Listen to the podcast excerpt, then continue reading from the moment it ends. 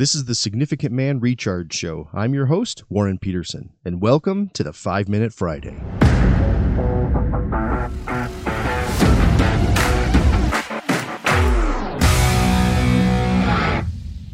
Doubt is an interesting conversation around Christians. Some openly embrace and encourage times of doubts and questioning, while others are openly against it and discourage such times. For many Christians, the truth is that we have doubt from time to time, whether we want to admit it or not. The reality is that we have questions, we wonder, we think about alternatives, and sometimes we aren't sure of things in our Christianity. Thankfully, we have a faith that allows for those questions, and we can see, going back to the original disciples, that asking questions is part of the faith itself. The men who walked side by side with Jesus had questions. They had things they did not understand, and they had times when they doubted. It's important that we follow the example Jesus and the Bible sets regarding doubt. He answered the disciples' questions, and he taught them the right way forward.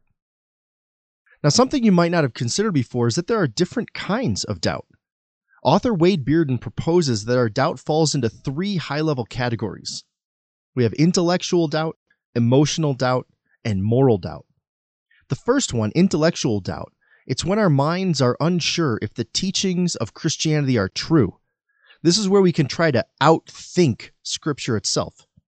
As we learn more about physics and math and the physical science realities of the world, for example, we might doubt God's creation, His existence, or miracles. We might think to ourselves things like, well, Jesus couldn't have really been dead for 3 days. That must have just been a story because that's not possible. This is a doubt within our intellect. The second one, emotional doubt, is most often associated with pain, leading us to feel like Christianity can't be true. This is where we find the way we feel in a given situation impacting our faith.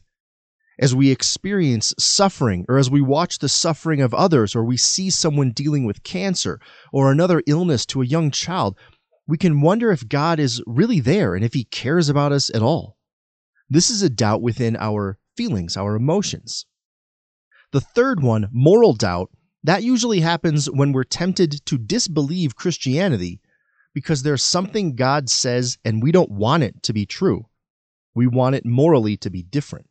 As we do something wrong, we can hear that inner voice pointing out our misstep, and we'd rather think that what God said wasn't absolute truth. We'd rather our way was the okay way. This is a doubt within our moral system. Now, these are doubts that have been thought of and debated for thousands of years.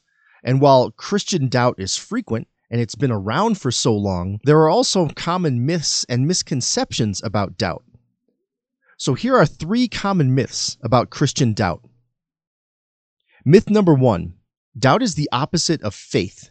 Doubt is unbelief.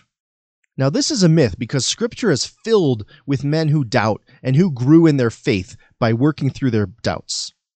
It's possible that doubt could even lead someone to unbelief. That's true. However, doubt itself is not unbelief. It's not the opposite of faith.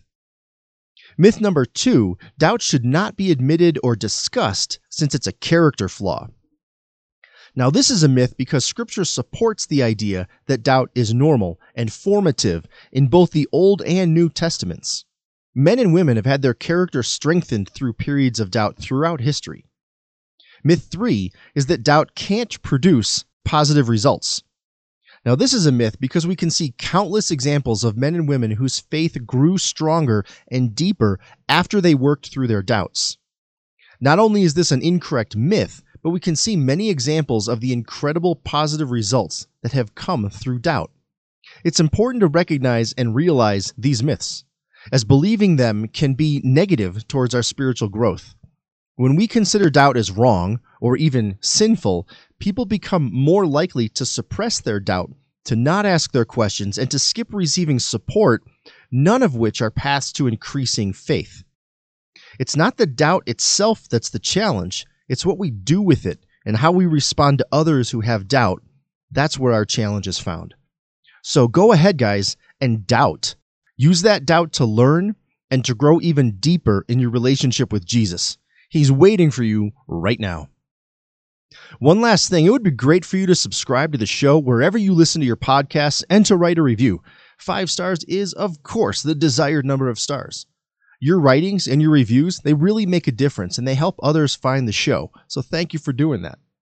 And if you're looking for a community of Christian men who meet every week and who are walking the walk of life, be sure to check out the Significant Man Fellowship. It's a weekly mastermind group, and it might be a great fit for you. All right, enjoy the next show, guys.